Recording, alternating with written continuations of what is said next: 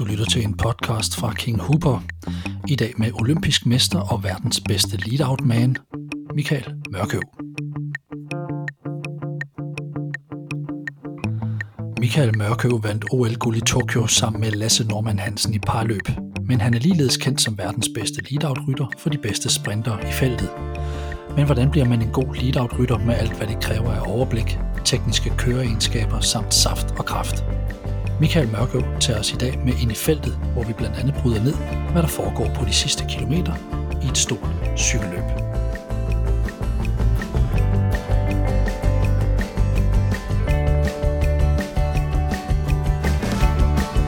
Michael Mørkøv, velkommen her til en King Hopper podcast. Mange tak. For det første, Michael, kæmpe, kæmpe stort tillykke med jeres helt igennem fantastiske Tour de France, og ikke mindst det O L-guld, som du vandt sammen med Lasse Norman Hansen. Nu, Michael, er det hele kommet lidt på afstand. Det er et par uger siden, det hele sådan foregik. Hvordan er følelsen efter al den her festivitas fra både turen og O L, og ikke mindst den her sejrsgang, du var igennem i Danmark rundt, den sådan har lagt sig? Jamen, tusind tak. Altså, det, det er jo næsten lidt for overvældende, at det hele har, har, været, har været afviklet. Øh, lige rap, øh, lige efterfulgt af hinanden. Øh, man kan sige, øh, altså Tour de France var en kæmpe succes i år, og øh, det er lige før, at, at, at det er gået en lille smule i glemmebogen, øh, både for mig selv, men også dem, der, der følger med, fordi at det blev afløst ja. af, et, øh, af et succesfuldt O L, og så efterfølgende øh, en tur rundt i, i, i Post Nord Danmark rundt, så øh, men altså, jeg kan jo kun se tilbage på den her sommer med et kæmpe stor stolthed, og så øh, Ja, se tilbage på en periode, der, der lykkedes øh, præcis, som jeg havde drømt om.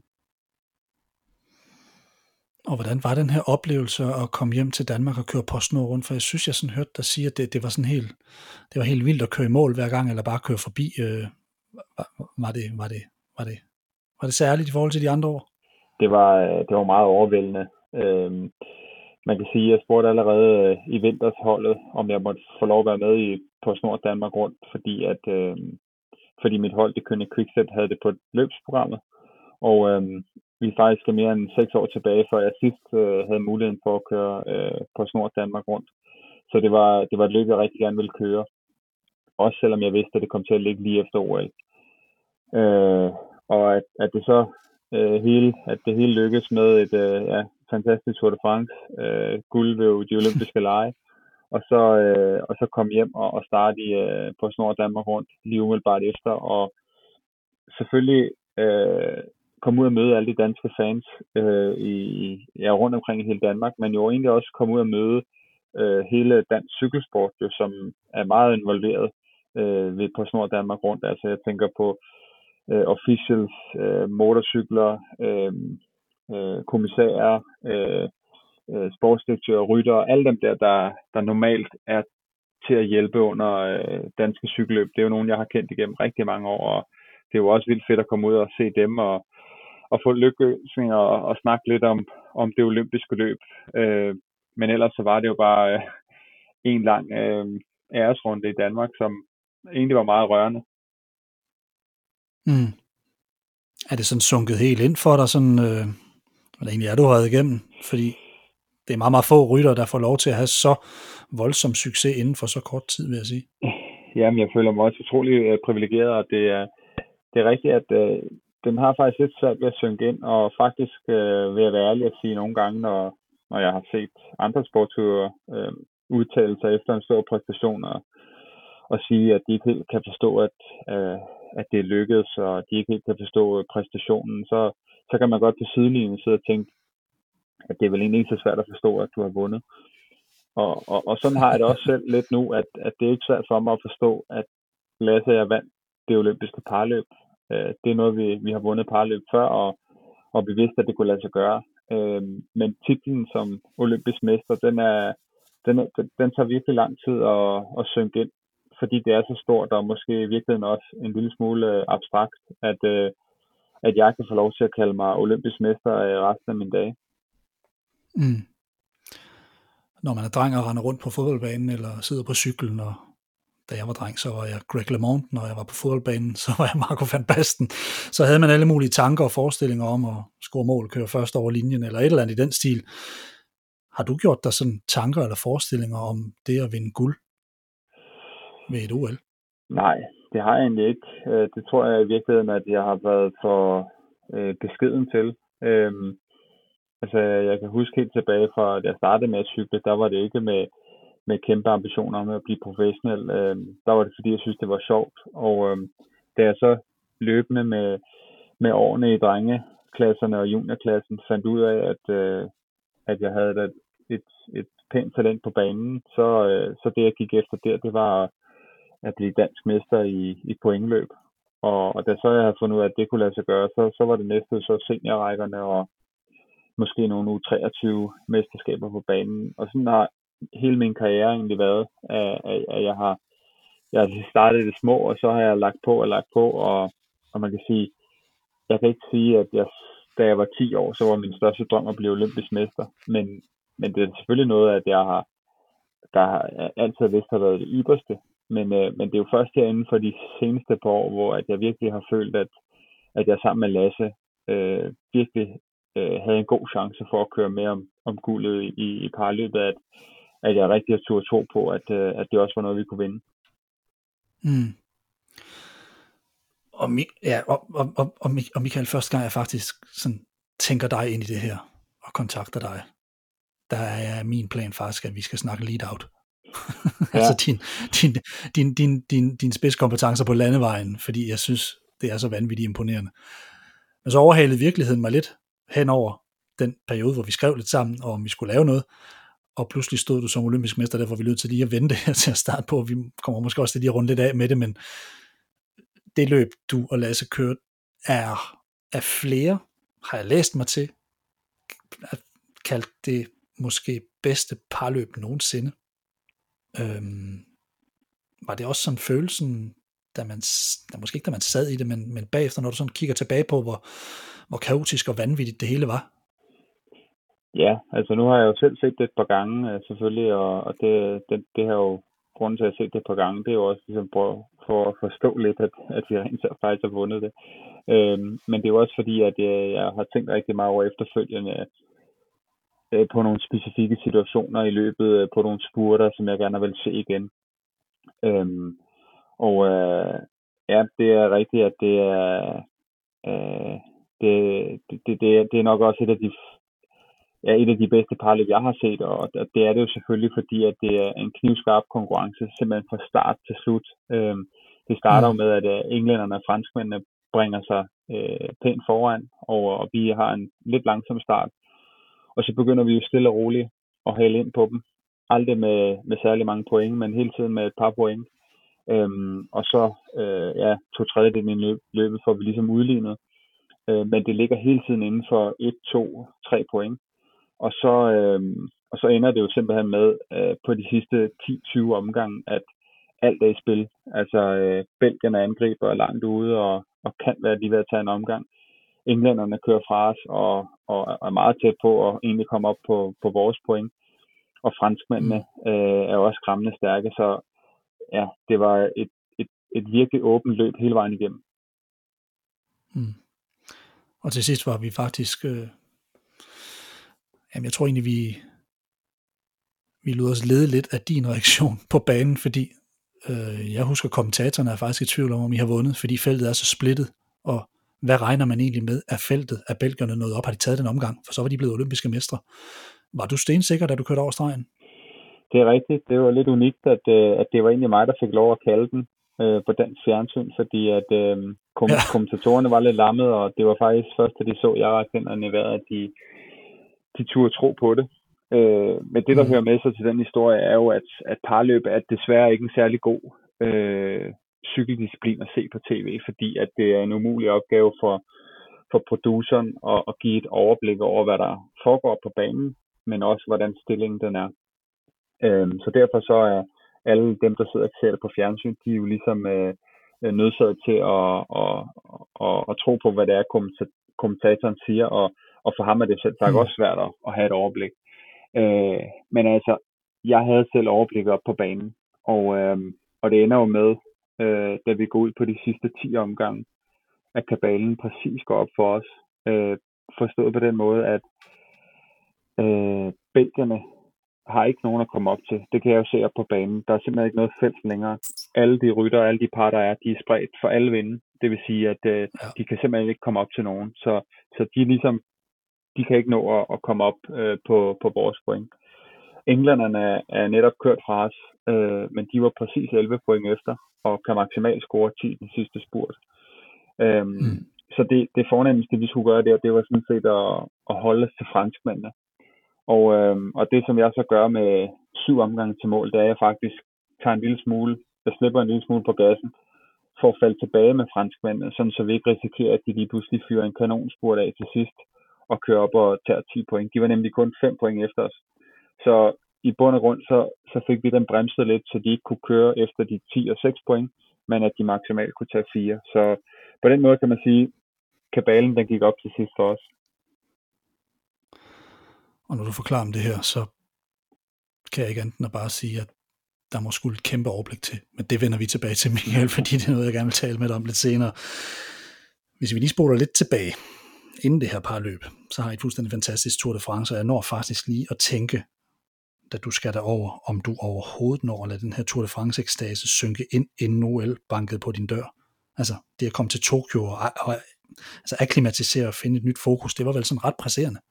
Jeg ved godt, der lige var fire tusind meter øh, finalen, og du kunne lige stå og kigge, og du, du, du havde lidt, altså Lasse skulle i, i, i konkurrence, før, før du skulle, og så videre, men så selvfølgelig havde du lidt tid, men, men, men var det ikke sådan lidt hurtigt at skulle over og omstille sig, eller var det fint? Jo, men jeg må egentlig sige, at øh, det olympiske parløb, det har ligget mig så meget på sinde øh, de sidste to år i hvert fald, at øh, da jeg tager ned til Tour de France, der er det jo også med O L meget klart i baghovedet.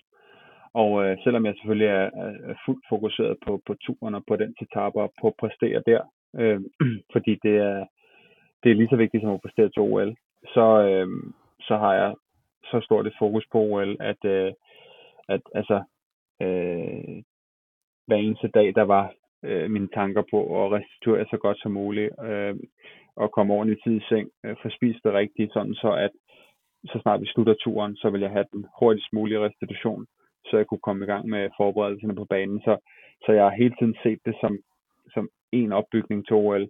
Så derfor så følte jeg ikke, at der var noget skift øh, efterfølgende.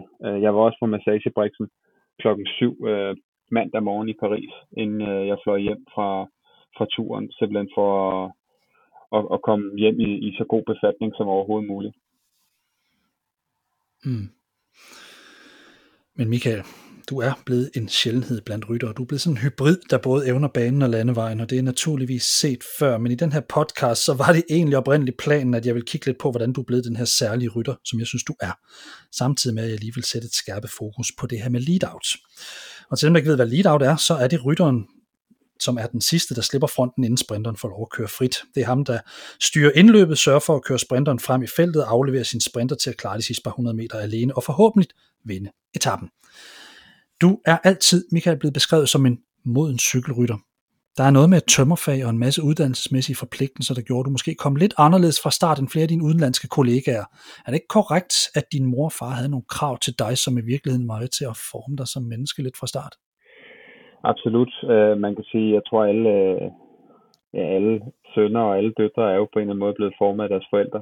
Uh, og jeg har jo, ja, uh, jeg er utrolig stolt af den opvækst og, og de redskaber, jeg har fået med hjemmefra. Uh, og blandt andet, en af de ting var jo netop, uh, da jeg sluttede folkeskolen, og uh, alt, hvad det handler om for mig uh, på det tidspunkt som femten-årig, det var at køre cykelløb. Uh, så fik jeg jo simpelthen det er ultimatum hjemmefra, at, at jeg måtte køre alt det cykling, jeg ville, men, øh, men, øh, men jeg skulle simpelthen tage mig en uddannelse, og jeg måtte øh, fuldstændig frit vælge, øh, hvad det skulle være, men øh, jeg fik ikke lov til øh, bare at gå ud af folkeskolen og cykle. Øh, så derfor så satte jeg mig ned og, og så, okay, hvad er det for noget, en uddannelse, jeg kan hoppe på, øh, som bedst kan kombineres med at være cykelrytter. Øh, samtidig så, så vidste jeg også med mig selv, at, at skole, det var ikke mig. Jeg kunne ikke se mig selv fortsætte på, på skolebænken. Jeg øh, havde meget mere brug for at komme ud og, og få fat i noget, øh, og have noget hiv og flå i, og, og, og derfor så var det ja, et, et håndværksmæssigt fag, der, der lå lige for, for, for mit vedkommende. Jeg har altid øh, godt kunne lide at lave ting selv øh, hjemmefra. Min far, han var øh, radiomekaniker, det var øh, min farfar også, så, så, så det håndværksmæssige øh, lå lidt i familien. Og øh, så fik jeg en læreplads øh, som tømrer. Og øh, det var ganske vist øh, nogle rigtig hårde øh, fire læreår, fordi at øh, det var jo et syvogtredive timers øh, fuldtidstømmerarbejde øh, med træning før og efterfølgende. Øh, men jeg er helt sikker også på, at, øh, at det er noget, der har, øh, der har modnet mig, og også gjort, at, øh, at jeg er, hvor jeg er i dag. Og, øh, og derfor så anbefaler jeg også alle øh, cykelforældre, men også øh, de drenge, der gider at høre på det, at, øh, at man ikke nødvendigvis har så travlt, øh, når man er ung cykelrytter, at, øh, at man ikke kan nå at tage en uddannelse først. Nej, jeg tænker lidt, jeg synes, jeg har læst et sted, Michael, at du, altså, du beskrev noget med op klokken fem og møde på en byggeplads klokken et eller andet, og du faktisk sagde, at det var langt hårdere end egentlig at være cykelrytter. Jamen, det var det, og det er jo, øh, altså man kan sige, øh, min, min, min fire år i, i læretid har jo, har jo gjort, at, at jeg altid har kunne sætte øh, øh, tilværelsen som professionel cykelrytter i, i perspektiv. Øh, forstået på den måde, at øh, jeg har aldrig nogensinde som professionel cykelrytter oplevet noget, der var så hårdt som den øh, læretid, jeg havde, hvor at, øh, at det her fuldtidsarbejde skulle passes, og, øh, og, og min drøm om at, at være cykelrytter og passe min træning øh, også skulle gennemføres.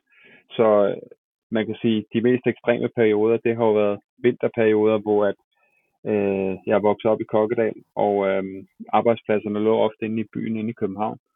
Øh, Og så har det været noget med at stå op klokken, øh, ja, måske øh, halv fem, fem om morgenen, og så hoppe på cyklen i øh, kulde og, og regn og snevejr, på de, i de værste tilfælde måske, og så øh, cykle ind på en byggeplads og øh, hoppe i arbejdstøjet og være klar klokken syv, og så arbejde hele dagen, øh, indtil jeg havde fri klokken tre, og så øh, klæde om igen øh, ud på cyklen, og så få kørt måske en, en tre-fire timers træningstur øh, på vej hjem af, inden, at, øh, inden jeg så var klar til mere eller mindre bare at køre hjem og, og få en aftensmad og hoppe i seng og starte forfra dagen efter. Det lyder som et dejligt simpelt liv. Jamen, det var ekstremt simpelt. Altså, jeg havde øh, hverken tid til, der var, der, der var ikke tid til noget som helst andet end arbejde og træning i den periode, så det var, øh, det, det var, det var en hård tid, men, men jo også øh, En, en fed tid, når jeg tænker tilbage på det, og, og selvfølgelig var det på ingen måde fedt, da jeg var i det, men, men det er jo, det tror jeg alle mennesker oplevede, at når man ser tilbage på sådan en tid, så, øh, øh, så sætter det net, netop tingene i perspektiv, og, og da jeg så blev professionel, øh, og fik lov til at have en tilværelse, hvor jeg kun skulle cykle, jamen altså, så var det jo simpelthen en piece of cake, at øh, jeg kunne stå op klokken otte eller klokken ni, som det passede mig, og så kunne jeg drible afsted, og jeg kunne jo, jeg følte nærmest, at jeg kunne cykle hele dagen, fordi det svarede til at være på arbejde og træne bagefter, så, så man kan sige, øh, det har aldrig rørt mig at, at køre fem, seks og syv eller otte timer på min cykel. Nej, det var måske skærende kontrast til nogle af de andre kollegaer. Du fik nogle lidt unge drenge nogle gange, som kom fra de her cykelfamilier, hvor man var blevet passet frem som en, et cykeltalent, eller hvad man nu skal sige. Altså, jeg synes, jeg har set, der beskriver, at der var lidt en forskel på det her, at, at, at der kom nogen med et lidt andet mindset, som måske ikke helt var klar til at levere. Er det korrekt? Ja, men altså, det, det, det, der hvor jeg var lidt harm på mine forældre på det tidspunkt, det var jo, at, øh, at jeg følte jo lidt, at de, de satte en stopklodser for, for min, en, en stopklods for min udvikling som cykelrytter. Øh, fordi at, at jeg havde nogle jævnaldrende øh, cykeldrenge, som, øh, som fik lov til at, at droppe ud af, af folkeskolen øh, og, og, og, og køre, være fuldtidscykelrytter, eller også Øh, en, en, en stor del, der, der, der fik øh, mulighed for at gå på øh, en Team, team Danmark-linje på gymnasiet, og så også øh, på den måde øh, havde meget mere tid til at cykle. Og det gjorde selvfølgelig også, at de år, hvor jeg var fuldtidstømmer, øh, og, og, og de andre drenge havde noget mere tid til at træne, øh, og måske i virkeligheden havde mere tid til at restituere, som var nok det, jeg manglede allermest. Øh, mm. der, der trak de jo fra. Og, øh, og det gjorde så også, at, at jeg har aldrig været inde i billedet på, på juniorlandshold, eller på treogtyve landshold, øh, på landevejen i hvert fald. Øh, så er jo faktisk kommet noget senere i gang med min udvikling, end, end mange af de andre. Men øh, ja, i dag kan jeg jo se, at, at rigtig mange af dem, der var langt foran mig i, ja, atten-tyve-årsalderen, de, de er jo stoppet, øhm, og jeg er jo i gang med mine bedste år, så derfor så, øh, så har der egentlig ikke været noget hastværk. Øh, det har i hvert fald øh, det har betalt sig at være tålmodig. Og hvad er det med cykelrytter og den her lidt, lidt højere alder? Vi ser den ikke så mange andre sportsgrene. Altså, du er seksogtredive, er det korrekt, Michael? Jo, jeg er seksogtredive, og... og øhm, vi, vi har også set en, en, en Cancellara, en Musso, og, og altså masser af andre ryttere være helt ekstremt gode i den her sene alder.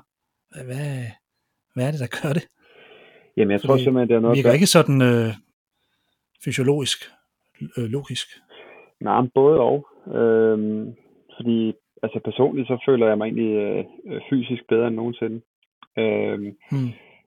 Altså, jeg har også udviklet min hurtighed her øh, de seneste par sæsoner, øh, og, og kører også øh, altså kanon gode øh, testresultater ind øh, hele tiden. Så jeg kan egentlig tilskrive det flere ting. Øh, det, der ligger mest lige for, er jo at sige, at, at ældre rytter har, har noget mere erfaring. Øh, det vil sige, øh, ikke blot, at man har kørt en masse løb, men hvis man er har fået en masse erfaring og også har været dygtig til at, at, at benytte sig af den erfaring, så har man jo fundet ud af, hvor, at, hvor det er smartest at sidde i et cykelfelt, og hvor du kan spare mest på kræfterne, og hvordan du kan komme øh, nemmest frem til målet. Øhm, og det er jo selv sagt en, en kæmpe fordel at, at have en masse erfaring i, i sporten. Men det, som jeg også føler øh, har en stor fordel, når man er en ældre rytter, det er, at, at de her rigtig mange års øh, træning, de giver bare en ballast, som man kan se, at de unge rytter ikke har. Så selvom at der kommer nogle unge rytter, øh, som øh, er klar til at vinde nærmest fra dag i dag, og har fantastiske vattal og kæmpe kupon-mod, så kan man også se, at, at de mangler ballasten øh, til de lange og hårde løb. Øh, og, og, og det er jo der, hvor, hvor de ældre rytter, som mig selv, øh, kommer ind i billedet. Men er det også en psykisk ting, Michael?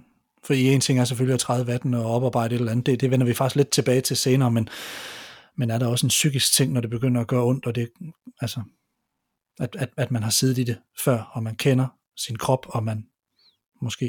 Helt sikkert. Altså, jeg, altså, jeg synes jo, at, altså, øh, med min alder, der har jeg simpelthen... Øh, jeg har samlet så mange erfaringer til mig igennem mit cykelliv, og, og jeg føler virkelig, at det er mange af de erfaringer, der gør, at at det er nemmere for mig øh, at køre i dag. Øh, og noget helt øh, håndgribeligt er jo for eksempel, at, øh, at jeg har ofte siddet i cykelløb og tænkt, det går ikke i dag. Jeg har simpelthen ikke benene til det. Øh, de andre kører for stærkt. Øh, det, det kan ikke lade sig gøre, at jeg får kørt en spurt eller et lead-out i dag. Øh, og så er jeg blevet ved med at kæmpe, og så er det lykkedes, og jeg har måske kørt et af mine bedste lead-out. Og, og sådan en erfaring tager man jo med sig og siger, men altså, jeg sad simpelthen, jeg var, jeg var simpelthen, jeg var, jeg var øh, en halv procent fra at give op og sige, det bliver ikke i dag. Og, og så endte det med, at, at jeg kørte måske en af mine bedste præstationer. Øhm, det er jo en erfaring, der er værd at tage med sig, som, som mange unge rytter måske ikke har, fordi de ikke har været helt derude og sidde endnu. Mm. Men Michael, den ballast, du kom afsted med, det at klare sig selv, være ansvarlig, blive hårdfører og så videre, hvor synes du, det har gavnet din cykelkarriere mest? Jamen, det har det jo gjort i forhold til, at man som cykelrytter er enormt selvstændig. Det er jo ikke sådan, så, at man, man møder op hver dag i en klub og skal følge en masse andre drenge, der cykler rundt. Tværtimod, så er det jo en ekstremt individuel sport. Det vil sige, at alt skal klares selv. Vi er ganske vist et par gange om året afsted på en træningslejr, hvor man øh, kan, kan møde op og, og, og følge med en gruppe rundt på en træningstur og, og køre de intervaller, der bliver fastlagt. Men, men det er en ekstremt individuel sport, og, og man kan se, at, at dem, der klarer sig, det er også dem, der, der, der er modne og, og kan lægge noget arbejde for dagen i det hjemmefra. Øhm, vi har også set rigtig mange talenter, som er gudsbenåede talenter, og som kommer langt øh, på en En, en mindre indsats, men igen efter nogle år, så, så brænder de ud, når, at, når de ikke formår at få kørt uh, den daglige træning derhjemme. Så det er jo det her med at, at lære at stå på egne ben og, og tage ansvar for, for sig selv. Øh, både med selvfølgelig at komme ud af døren om morgenen og få kørt de her træningspas, men også i forhold til hele tiden at søge øh, konstant udvikling og, og, og jeg lige vil sige døgnets fireogtyve timer tænke på, Øh, hvordan bliver jeg bedre? Hvordan udvikler jeg mig? Øh, hvordan skal jeg køre mine intervaller i morgen? Øh, hvad, hvad, hvad skal jeg have ud i næste træning? Og hvordan restituerer jeg bedst muligt til næste træning? Øh, det er jo det, det kræver. Mm. Hvornår i din karriere, Mikael, går det op for dig, at både bane og landevej, det trækker, og at det faktisk kan sameksistere? Øh, ja, det gør det jo. Øh, som junior, der, der finder jeg ud af, at, at, at jeg er bedre på banen, end jeg er på landevejen. Og så bliver fokus jo der at prøve at se, om jeg kan vinde ja, et dansk mesterskab, og efterfølgende europamesterskab, og, og deltagelse ved V M osv. Øh, I to tusind og fem, der er jeg så heldig at komme ind på, øh, på Team G L S, som er et, et nyt dansk talenthold. Øh, måske faktisk et af de første, som øh, decideret professionelle øh, amatørhold. Øh, det er jo lige sjovt at kalde det sådan, men det var simpelthen et hold, der var bygget op på den måde, at, at vi skulle have altså, professionelle muligheder. Det vil sige cykler, tøj, øh, massører, mekanikere, øh, servicebiler osv. Øh, men vi fik ikke nogen løn. Øh, men det var ligesom det, man kunne tilbyde. Og, og for mig at se, så har, så har Team G L S været en af de bedste talentfabrikker, der har været øh, i dansk cykelsport med, med Tom Brucelli i spidsen. Og, øh, mm. og da jeg kom derind øh, og kører, øh, der begyndte jeg at lukke lidt mere af, at, øh, at jeg faktisk godt kunne få en, en fremtid på, på landevejen. Samtidig med, at øh, jeg begyndte at køre nogle professionelle sektorsløb øh, rundt omkring i Europa. Øh, hvor jeg så tjente lidt penge, øh, så var det på den måde, jeg begyndte at få, få, få stykket en, en cykelkarriere sammen. Mm. Michael, noget af det, jeg gerne fokuserer på i dag, det er den her specialisering, du har inden for lead-out. Vi har netop overvejet Tour de France, hvor I modtager et afbud fra Sam Bennett, og ind ad døren får en Mark Cavendish, lidt vingeskudt, der gennem de seneste år har været ramt af Epstein-Barr virus, klinisk depression og et hav af skader. Med hans egne ord, så var det faktisk career over. Når man er lead-out for forskellige sprinter, er der så stor forskel på, hvordan der skal køres? Er der nuancer i forhold til, om det er Bennett eller Cavendish? Altså ændrede det noget i turen for jer, at det var Mark, der kom ind i stedet for Sam? Det er jo egentlig både ja og nej, fordi at, øh, man kan sige, øh, en sprinter skal leveres til, øh, til de sidste to hundrede meter, og så skal han selv kunne køre den hjem. Øh, det, er, det er jo egentlig ens for alle. Men når man så er helt nede i, i, i, i fintuningen, så er der selvfølgelig forskel på, på de enkelte sprinter. Øhm, først og fremmest er der forskel på deres fysiske kapaciteter, så jeg har kørt for sprinter, der var rigtig hurtige på de sidste meter, hvilket gjorde, at jeg skulle levere dem så sent som muligt, og så ville de med deres topfart kunne vinde. Øh, og jeg har også kørt øh, med sprinter, som havde brug for en lang spurt, hvor de kunne simpelthen øh, trække deres konkurrenter i stykker. Øh, men jeg Jeg tror, at den største forskel øh, for mig i at køre med øh, forskellige øh, kaptajner, det er jo øh, de forskellige personligheder, jeg har kørt med. Det vil sige, at øh, der er også utrolig stor forskel på, hvordan at jeg sådan angriber dem øh, mentalt, og øh, ja, både inden og, og uden for løbet, øh, mentalt og psykisk. Hvordan angriber du dem mentalt? Det skal jeg lige forstå. Øh, jamen altså, det er jo noget med at anskue, hvordan, at, øh, hvordan sprinteren er øh, rent personligt i forhold til, øh, hvordan jeg skal prøve at bygge ham op, og om han har brug for at blive bygget op, om det er en rytter, der kommer med enormt meget selvtillid øh, hjemmefra, og, og som måske i virkeligheden skal holdes lidt igen, og have at vide, at du skal have respekt for, for de andre, fordi hvis, hvis du bare tror, at du skal vinde og åbner spurten for tidligt, så er der altså en, der blæser forbi. Det kan også være det modsatte af en sprinter, der, der faktisk ikke tror særlig meget på sig selv, skal bygges op og have at vide, at, at, at han ser virkelig stærk ud på sin cykel i dag, og jeg har sjældent set så, så lette tråd fra ham på stigningerne, og, og de andre sprinter, de ser, de ser virkelig trætte ud, så hvis vi virkelig får dig leveret godt i dag, så, så tror jeg på, at vi kan vinde. Altså så Så, så det, på den måde, så, øh, så er der også meget øh, mentalt i, øh, i det samspil, jeg har haft med, med de sprinter, jeg har kørt med. Og det kan jo være nogle temperamentsfulde herrer, der vel, gør vel heller ikke noget, man er seksogtredive år og har lidt at stå imod med, når man har en, en kanonkugle som Mark Cavendish det er, i bussen. Nej, det er, det er ekstremt vigtigt.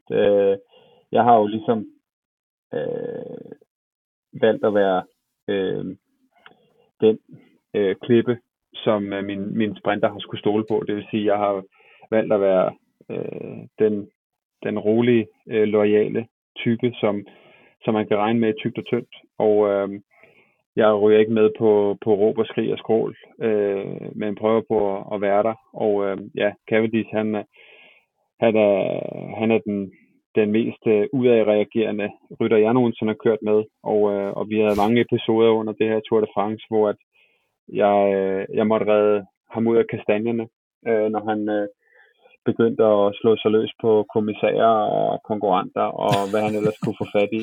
Øh, så prøvede jeg ligesom at agere en form for, for en buffer, og det er jo egentlig ikke fordi, at, at jeg har nogen interesse i at være, være hans bodyguard, eller, eller, eller redde kastanjerne ud for ham, men det er jo selvfølgelig for at, for at nå det fælles mål øh, og vinde øh, etaperne, så er det også i min interesse, at han for det første ikke bruger for meget energi på øh, at diskutere med, mm. med Gud at være en mand, men, men også at han ikke øh, risikerer at blive smidt ud af løbet. Hvad kræver det at blive en god lead-out? Øhm, jamen jeg tror altså først og fremmest så, så kræver det at, øh, at man kan lide opgaven og at øh, man respekterer opgaven og, og vil gøre sig god til det. øh, jeg føler lidt nogle gange at, øh, at, at nogle af de andre lead-out-rytter der er i feltet, det, øh, det egentlig er rytter der har øh, øh, øh, kommet til den konklusion at de ikke selv har kunne vinde spurterne, og så må de ligesom tage til takke med at være, være lead-out-rytter.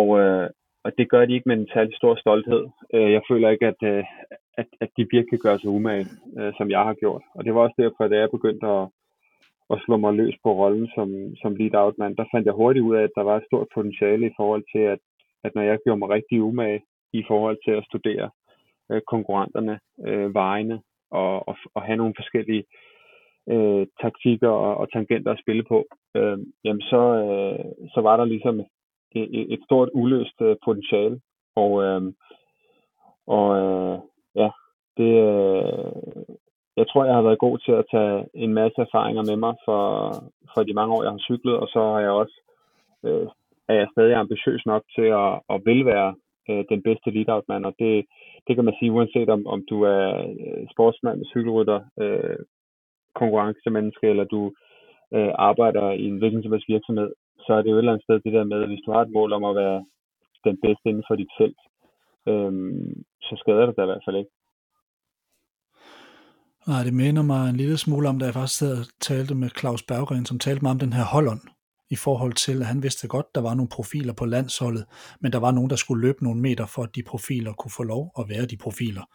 Og det er også lidt den tanke, man er inde i her, at der er nogen, der er nødt til at gøre noget for, at Mark Cavendish kan shine til sidst, og man, skal, man kan så sige, du, du, du, får jo, du får jo enormt meget fokus i øjeblikket, Michael, du har også fået det hen over de sidste par år på grund af det her lead-out, øhm, men, men, men er det ikke hele den her holdtanke, man måske skal have inkorporeret? Det var faktisk også noget, jeg vendte med Bjarne Riis, da, da jeg talte med ham om det, det er, det er en enormt vigtig ting at få, at få ind på et hold, og det kræver, at der er nogen, der går forrest, og så viser den. Jo, øh, og, og det er jo rigtig svært i cykelsporten, fordi at cykelsporten kommer der ikke udenom af en, af en holdsport. Øh, det er meget, meget få rytter, der kan vinde på egen hånd. Så, så de fleste er afhængige af holdkammerater. Øh, men samtidig så er øh, cykelsport jo også en individuel sport. Og, og man ser det jo rigtig tit på, at, at øh, det er altså kun ham, der kommer først over målstregen, der kommer op og får øh, blomsterne. Øh, og, og der er også rigtig mange eksempler på dygtige hjælperytter, som ikke nødvendigvis får en ny kontrakt på det cykelhold, øh, de kører på, eller kan følge den kaptajn, de har hjulpet. Det vil sige, øh, til syvende og sidst, så er du overladt til dig selv. Det vil sige, der er rigtig mange ryttere, som øh, hvis de skal køre lead-out, eller hvis de skal hente flasker, eller hvis de skal trække i fronten af feltet, så sidder de også med en eller anden dagsorden om, hvordan de selv kan lave et resultat, efter de har udført deres opgaver, for ligesom Præcis. At få kørt nogle point ind, eller, eller få bevist, at de også selv kan. Øhm, og det er rigtig svært i cykelsporten at få skabt En, en god holdånd. Øhm, og jeg tror og føler lidt, at, at det, det vigtigste, det er jo, at det er noget, der kommer indenfra eller oppefra på, på cykelholdet i forhold til at, at respektere og anerkende de hjælperytter, man har, og det synes jeg, at øh, holdet er vanvittigt godt, godt til her på Quickstep. Hmm. Nogle af de her kvaliteter, du har, Michael, du må godt tænke mig at tale en lille smule ind i nu og finde ud af, hvor du egentlig har dem fra, og noget af det første, der sådan rammer mig, det, det nævnte vi tidligere, det er det her med overblik. Overblik, er det rent rutine, eller kan man træne det? Fordi vi ser jo også rutinerede ryttere tit i uheld, men jeg ser sjældent dig involveret i noget, og jeg erindrer heller ikke, at du i dine unge dage var en, der væltede til højre og venstre. Nej, nu plejer jeg altid lige at banke under bordet og sige syv og tretten, når vi snakker om ja. det. Øh, skal vi jinxen? Det skal man ikke øh, kæmpe sig af. Øh, det kan hurtigt gå den anden vej. Men, øh, men altså overblikket, det er, er selvfølgelig en af mine stærkeste forser i, i cykelløbet, i, specielt i massespurterne. Øh, jeg føler jo, at det er noget, jeg har med mig fra, fra banen. Og øh, min opvækst er jo den, at, øh, at jeg var så heldig, da jeg var øh, ja, tror jeg femten seksten år, der var øh, cykelbanen ude i Ballerup jo netop øh, blevet bygget færdig. Øh, så jeg havde jo en hel årrække derude som, øh, som drengrytter, hvor at, øh, jeg mere eller mindre hang ud ude på cykelbanen øh, dagligt og kørte alle de træninger, jeg overhovedet kunne komme til. Og det var netop parløbstræninger, så jeg har jo kørt altså tusindvis af kilometers parløbstræning derude. Og man må bare sige i cykelsporten, at hvis der er en disciplin, der kræver overblik, øh, så er det parløbet. Så jeg tror, at, øh, at øh, mine mange timer ude på cykelbanen øh, har, har i hvert fald øh, hjulpet på det. Øh, og så tror jeg så også, at øh, det her med at have øh, kørt i mange år og draget mange erfaringer, og vel at mærke været dygtig til at, at, at indlære erfaringerne, øh, er også noget af det, der har hjulpet på, på det overblik, jeg besidder i dag. Mm. Og så har jeg lidt omkring den her nonverbale kommunikation, fordi der må være en eller anden form for føling mellem lead-out og sprinter. Er det sådan en intuitiv ting, eller, eller trænes det decideret? Jeg tænker mere om, der tales strategier og særlige metertal, hvor I gerne vil være i for eksempel enkelte løb, eller improviserer man lidt efter, hvordan de andre hold samt sprinter arter sig i, i selve situationen? Altså jeg føler jo egentlig, at jeg er meget nørdet omkring øh, de her massespurter, og, øh, og jeg kan også til tider mærke, at, at når jeg har snakket Øh, længe nok om en given massesport, øh, så, så kan jeg se, at nogle af mine holdkammerater bliver lidt trætte af at høre om det, fordi at, øh, de bare gerne vil køre cykelløb.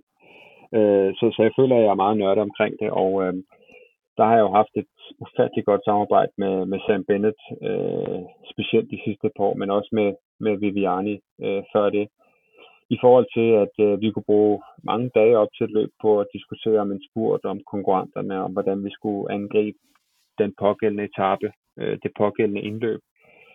Øhm, og øh, det har alt sammen gjort, at, øh, at når vi så tit har siddet der, øh, så har vi faktisk ikke haft behov for at snakke særlig meget. Øh, eksempelvis har jeg kunnet snakke flere dage med, med Sam om, om åbningsetappen i Tour de France, men så de seks eller fem timer, vi sidder på cyklen på den pågældende etape, har, udveksler vi ikke det eneste ord, fordi vi begge to godt ved, hvad det er, vi skal.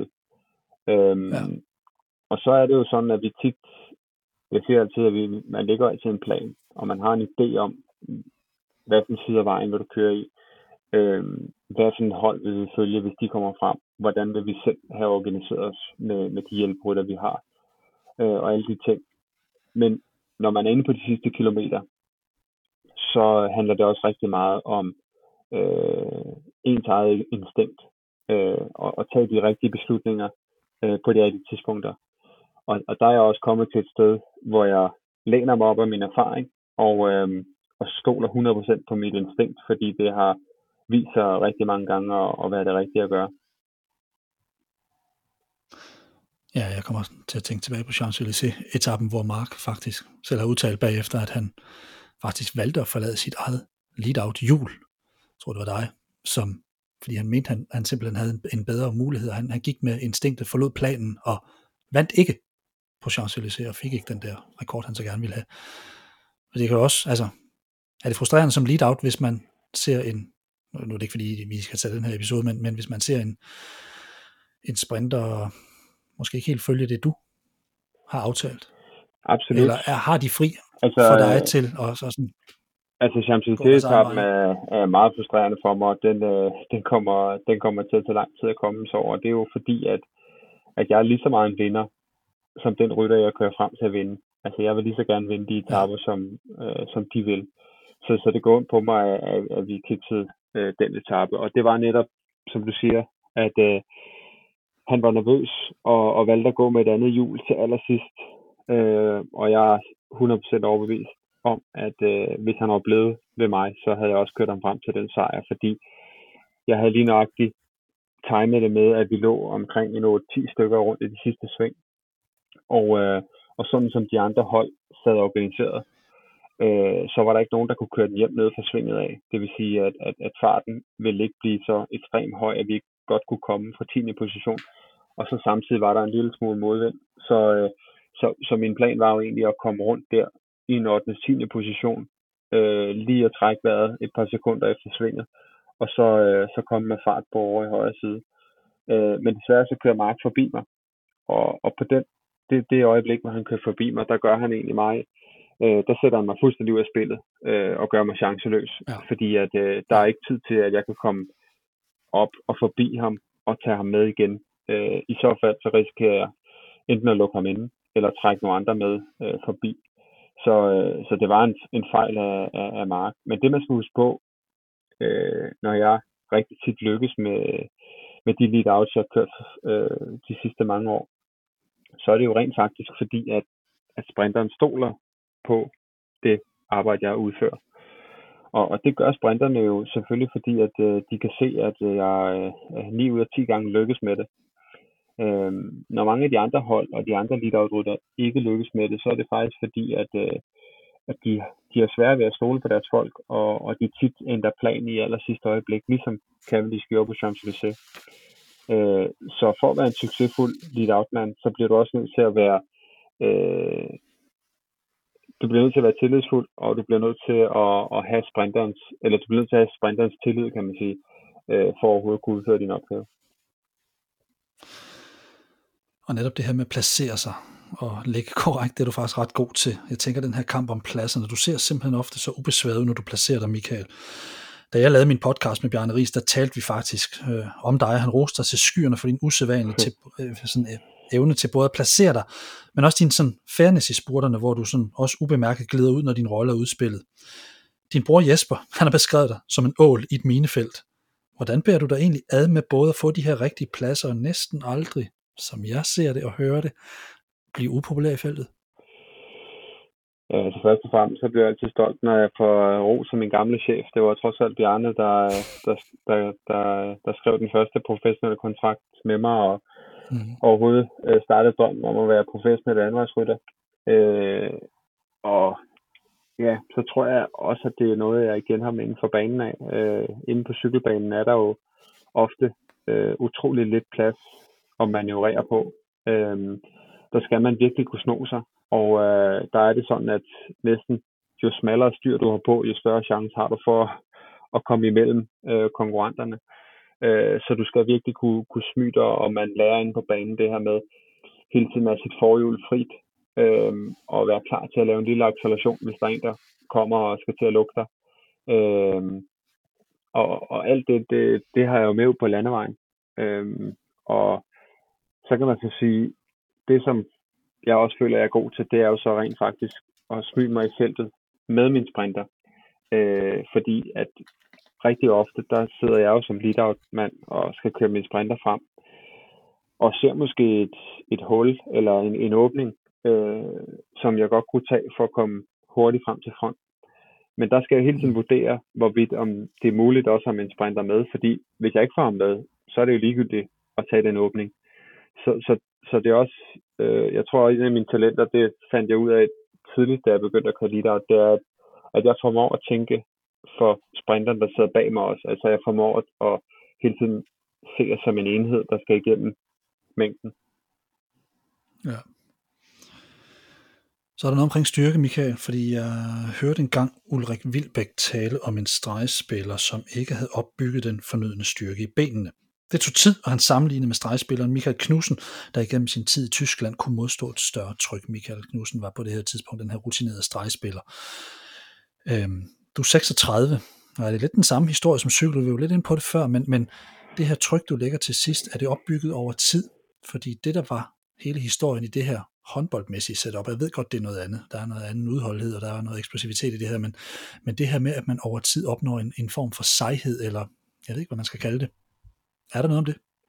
Ja, øh, og der kan vi vende lidt tilbage til det, vi snakkede om tidligere, at, at jeg føler jo lidt, at, at, at kvæg min alder, og altså kvæg, at jeg har kørt de der øh, i hvert fald tredive til femogtredive tusind kilometer om året nu, snart i ja, øh, femten til tyve år efterhånden, vel.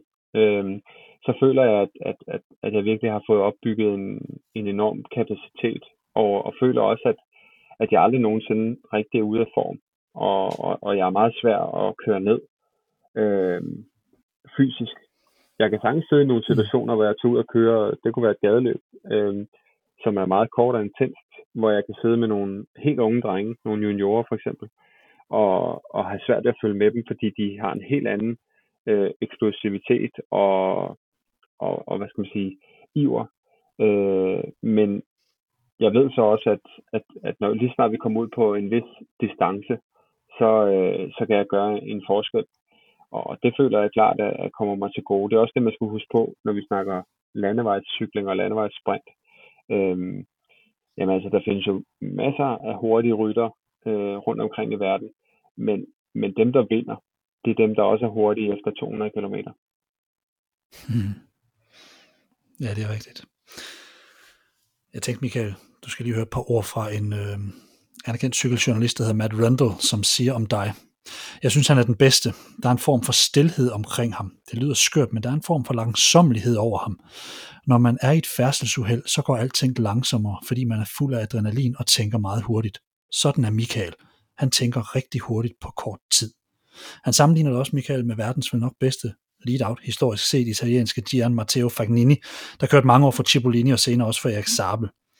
Men han finder der faktisk på niveau med Fagnini, som flere gange af flere journalister er blevet nævnt som den bedste lead-out nogensinde. Hvordan har du det egentlig med sådan en sammenligning? Jamen, det er jo meget flatterende ja, i det hele taget, og øh, øh, jeg bliver anerkendt på den måde, øh, både herhjemme, men også internationalt, og at blive sammenlignet med, med så dygtige rytter, det er jo altså, ja, Fagnini og, og Cipollini og, og Zabel og alle de sprinter, der har kørt før i tiden. Jeg er jo selv rytter, jeg sidder fuldt meget tæt og elsker at se massespurter, så det virker sådan helt surrealistisk, at, at jeg er i en position i dag, hvor, at, hvor jeg bliver sammenlignet med nogle af de rytter, der har, der har kørt, og som jeg selv har siddet og set på fjernsyn. Så øhm, øh, jeg lapper det i mig øh, og nyder virkelig øh, alt, øh, alt det ros, jeg får. Ja. Og jeg tænker lidt, at det, det er jo sådan noget, der, der er kommet lidt, lidt over tid, det her. Altså, du, du, er, du er kommet lidt med i medierne her, synes jeg, de senere år omkring netop turen, men også bare, bare dit, dit arbejde generelt for, for de hold, du nu har været på. Men, men altså, hvordan har du det sådan med det? Fordi du siger jo selv, du er meget ydmyg. Jamen, det er jo øh, det er meget sjovt, fordi at, øh, altså, nu har jeg jo kørt som lead-out-rytter i Jeg vil, jeg vil næsten sige, som lead-out-rytter hundrede procent siden øh, to tusind og seksten. Og, øhm, og det var da jeg kom til Katusha og kørte for Alexander Kristoff. Og der stod jeg mig løs på, på rollen som, som lead-out-mand. Øhm, men de første rigtig mange år, der var jeg ikke øh, særlig anerkendt, og der var ikke øh, nogen, der så, hvad det var, jeg i virkeligheden gjorde. Øh, det har faktisk taget rigtig mange år, før at Øh, kollegaer, rytter og sportsdirektører egentlig fik øjnene op for, hvad det er, at jeg kan lige præcis i de her massespurter.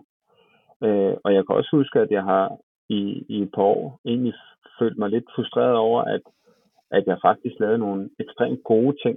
Øh, altså virkelig lavede nogle, nogle, nogle finesser ude i nogle af de der spurter, som der slet ikke ville lagt mærke til.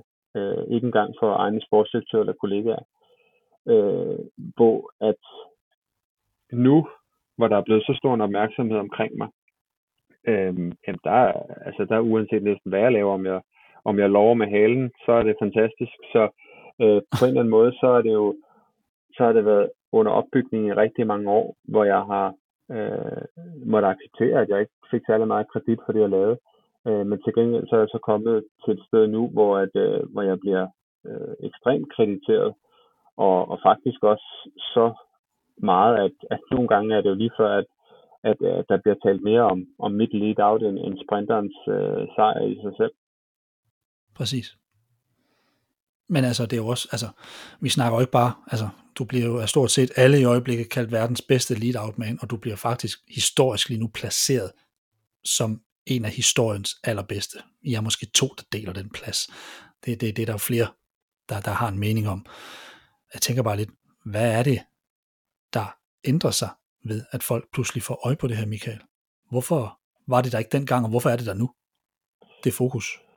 Øh, jamen, jeg tror simpelthen bare, det er fordi, at, øh, at, at det er kontinuerligt. Øh, fordi vi har jo set, altså hvis du følger med i cykelsport, og du ser, øh, hvad der bliver kørt af cykelløb, øh, så bliver du ofte kørt en spurt, hvor at, øh, der er en rytter, der kører et, et, et, et godt lead-out.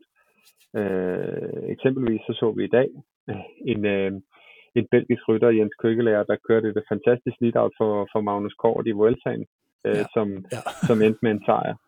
Øhm, og, og det sker jo hele tiden. Næsten stort set hver gang der bliver vundet cykeløb, så, så er der jo en rytter, der har, der, har, der har lavet en stor præstation for, at en anden rytter kunne vinde.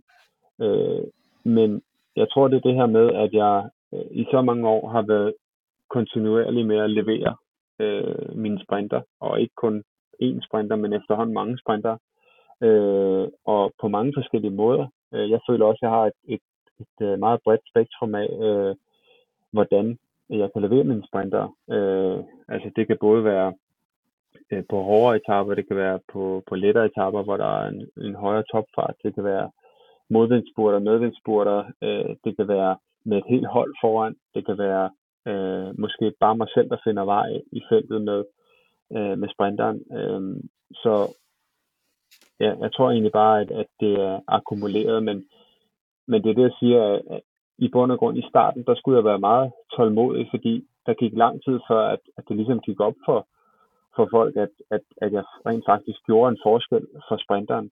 Og det er også derfor, at, at, at nu ser jeg selvfølgelig mange unge rytter, der kommer og vil være, være lead-outs og vil kopiere øh, det, jeg gør. Øh, og føler lidt, at, at de skal have samme status, når de har leveret deres sprinter til, til to eller tre spurter. Øh, men det er, føler jeg ligesom først, når, når man sådan kontinuerligt har vist, at, at man kan gøre det over tid, at, øh, at man rigtig bliver, øh, bliver accepteret og, og hyldet for, for det arbejde. Mm. Nu har jeg jo i min research, det er det, vi skulle sidde og, og lave her, Mikael, set et hav af optagelser. Jeg har kigget spurter, og jeg har faktisk også noget af det, som var...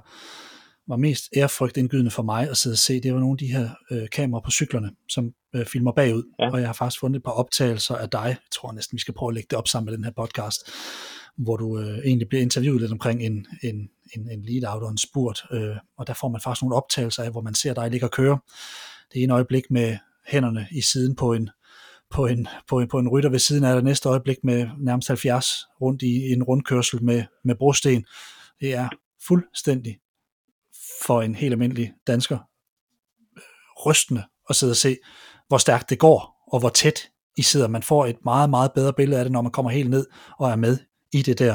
Jeg tænker, om du nogensinde mærker frygten i disse her meget hektiske afslutninger, for så sidder der jo rigtig, rigtig ofte, Mikael. Altså, du er trods alt far til snart tre børn. Rammer det dig nogle gange, det her? Det gør det faktisk ikke. Øh... Og øh, jeg vil ærligt indrømme, at, at min, i mine tidlige år øh, som professionel, øh, hvor jeg prøvede at blande mig i nogle massespurter, det, det kunne være ekstremt øh, skræmmende, øh, og, og jeg brød mig ikke om det. Øh, og, og, og prøvede egentlig, ligesom så mange andre, og, og, og så vidt som muligt at undgå at komme ind og køre massespurter, fordi det, det, det, det føles meget drabtigt og, og, og meget farligt. Øh, men Kvæg er ligesom kom ind i den her rolle, hvor jeg fandt ud af, at, at, at det, det er altså lead-outet, øh, som jeg er rigtig god til. Øhm, og har deltaget i så mange spurter, så finder jeg også en tryghed i det. Øhm, og så var det jo sådan, at i, i, i turen to tusind og seksten, øh, altså mit første år på Katusha, hvor at vi egentlig opstod succes med at køre lead-out, øh, der på allerførste etape, øh, i Tour de France på Utah Beach oppe i, i Nordfrankrig, der, øh, der rammer jeg barrieren med fem hundrede meter til mål, og, øh, og, og, og, og, og skaber et voldsomt styrt, og slår mig øh, sindssygt meget, og slår mig også så meget, at, øh, at jeg kører rundt som en anden krøbling de efterfølgende dage, og ender med at må udgå øh, af løbet. Øh, og det var egentlig styrt, jeg tror lidt var karrieredefinerende for mig også, fordi at øh, der var jeg, da jeg husker, lå i ambulancen, var jeg utrolig bange for, om det havde taget øh, brøden af mig i forhold til matchspurterne, altså om jeg simpelthen turde og blande mig i en spurt igen. Det kan jeg i hvert fald huske, det var, det var jeg mere bange for, end, end de skader, jeg pådrager mig. Øh, men til min store overraskelse, øh, der følte jeg faktisk, da nogle måneder senere kom på cyklen igen, og, og kom ud og, og konkurrere, og, og fik lov at komme ind i og køre den første massespurt igen, så følte jeg, at, øh, at, øh, at det kunne jeg godt. Og, øh, og, og jeg, det lyder lidt dumt, men, men jeg føler lidt, at, øh, at jeg, jeg tog et ordentligt styrt der, og, og, øh, og har ligesom tænkt, at, øh, at det, øh, det kunne jeg modstå. Øh, og der er selvfølgelig en chance for, at, øh, at der kan ske et værre styrt end det, men, øh, men der er også en chance for, at det ikke sker. Øhm, så øh, igen, så ser jeg syv ni tretten. Det bruger jeg rigtig meget. Jeg ved ikke, om det er, ja. er mit højt. Men, øh, nu snakker du, Michael, om, at de her massespurter, de, de er farlige, men, men altså, lead-out er jo også et, en stor placeringskamp. Altså, er lead-out ikke også farligt? Jo, det er det. Altså, jeg er jo lige så udsat som sprinteren, og, og ofte så sidder man jo øh, med ganske få centimeter mellem hinanden i meget, meget høj fart, ja. og, og alle ja. vil sidde i den samme position, og du kører langs med en barriere, som ikke altid er, er sat helt lige op. Det kan være, at den, den krøller sig en lille smule, og det kan være, at der lige pludselig stikker en arm ud. Dengang jeg støttede turen, der var det jo simpelthen, fordi der stod en tilskuer med sin telefon ude øh, og filmede øh, præcis, hvor jeg kom kørende med mit bremsegreb. Så da jeg ramte hans telefon, der blev jeg slynget rundt på vejen. Øhm, så jo, altså jeg ved jo hver eneste gang, jeg går ind til en massespurt, at det er farligt, og det er hektisk, og man kan risikere at vælte. Øh, men jeg føler lidt, at jeg går ind med, med en kalkuleret risiko. Og nu siger du, at ens egne styrt kan definere en, eller man, det, det handler måske lidt om at komme godt igennem sit første styrt måske, men kan andre styrt ikke også? Altså nu, jeg, jeg tænker, om de kan være med til at gøre noget, fordi jeg, nu synes jeg, vi har haft et år her med, med mange, der er røget ud over kanter og ned i, i viadukter, og det ene og det andet, og Fabio Jacobsen med, med et helt forfærdeligt styrt, hvor han brækkede rigtig mange ting i ansigtet, og der var koma. Der, der, altså det, det, det har faktisk været et lidt voldsomt år. Kan andres øh, uheld påvirke dig, eller er det lidt det samme?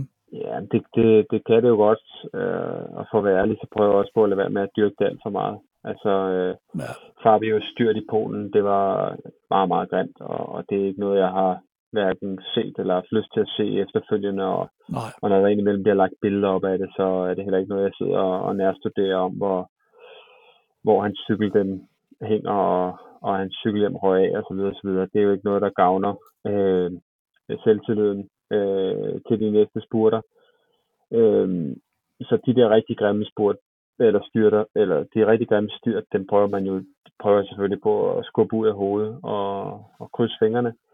Øh, men man ved jo også som cykelrytter, at, at styrt er jo en del af, af hverdagen, og, og vi kører jo sjældent et løb, uden at øh, uden der er nogen, der styrter, og det kan være sort uheld, det kan være en kat, der løber over vejen, det kan være en stor sten, der ligger, det kan være en refleks, man rammer, øh, det kan også være øh, glat, glat asfalt, der er nogen, der glider. Øhm, det kan også være kørefejl, og det kan også være dumheder.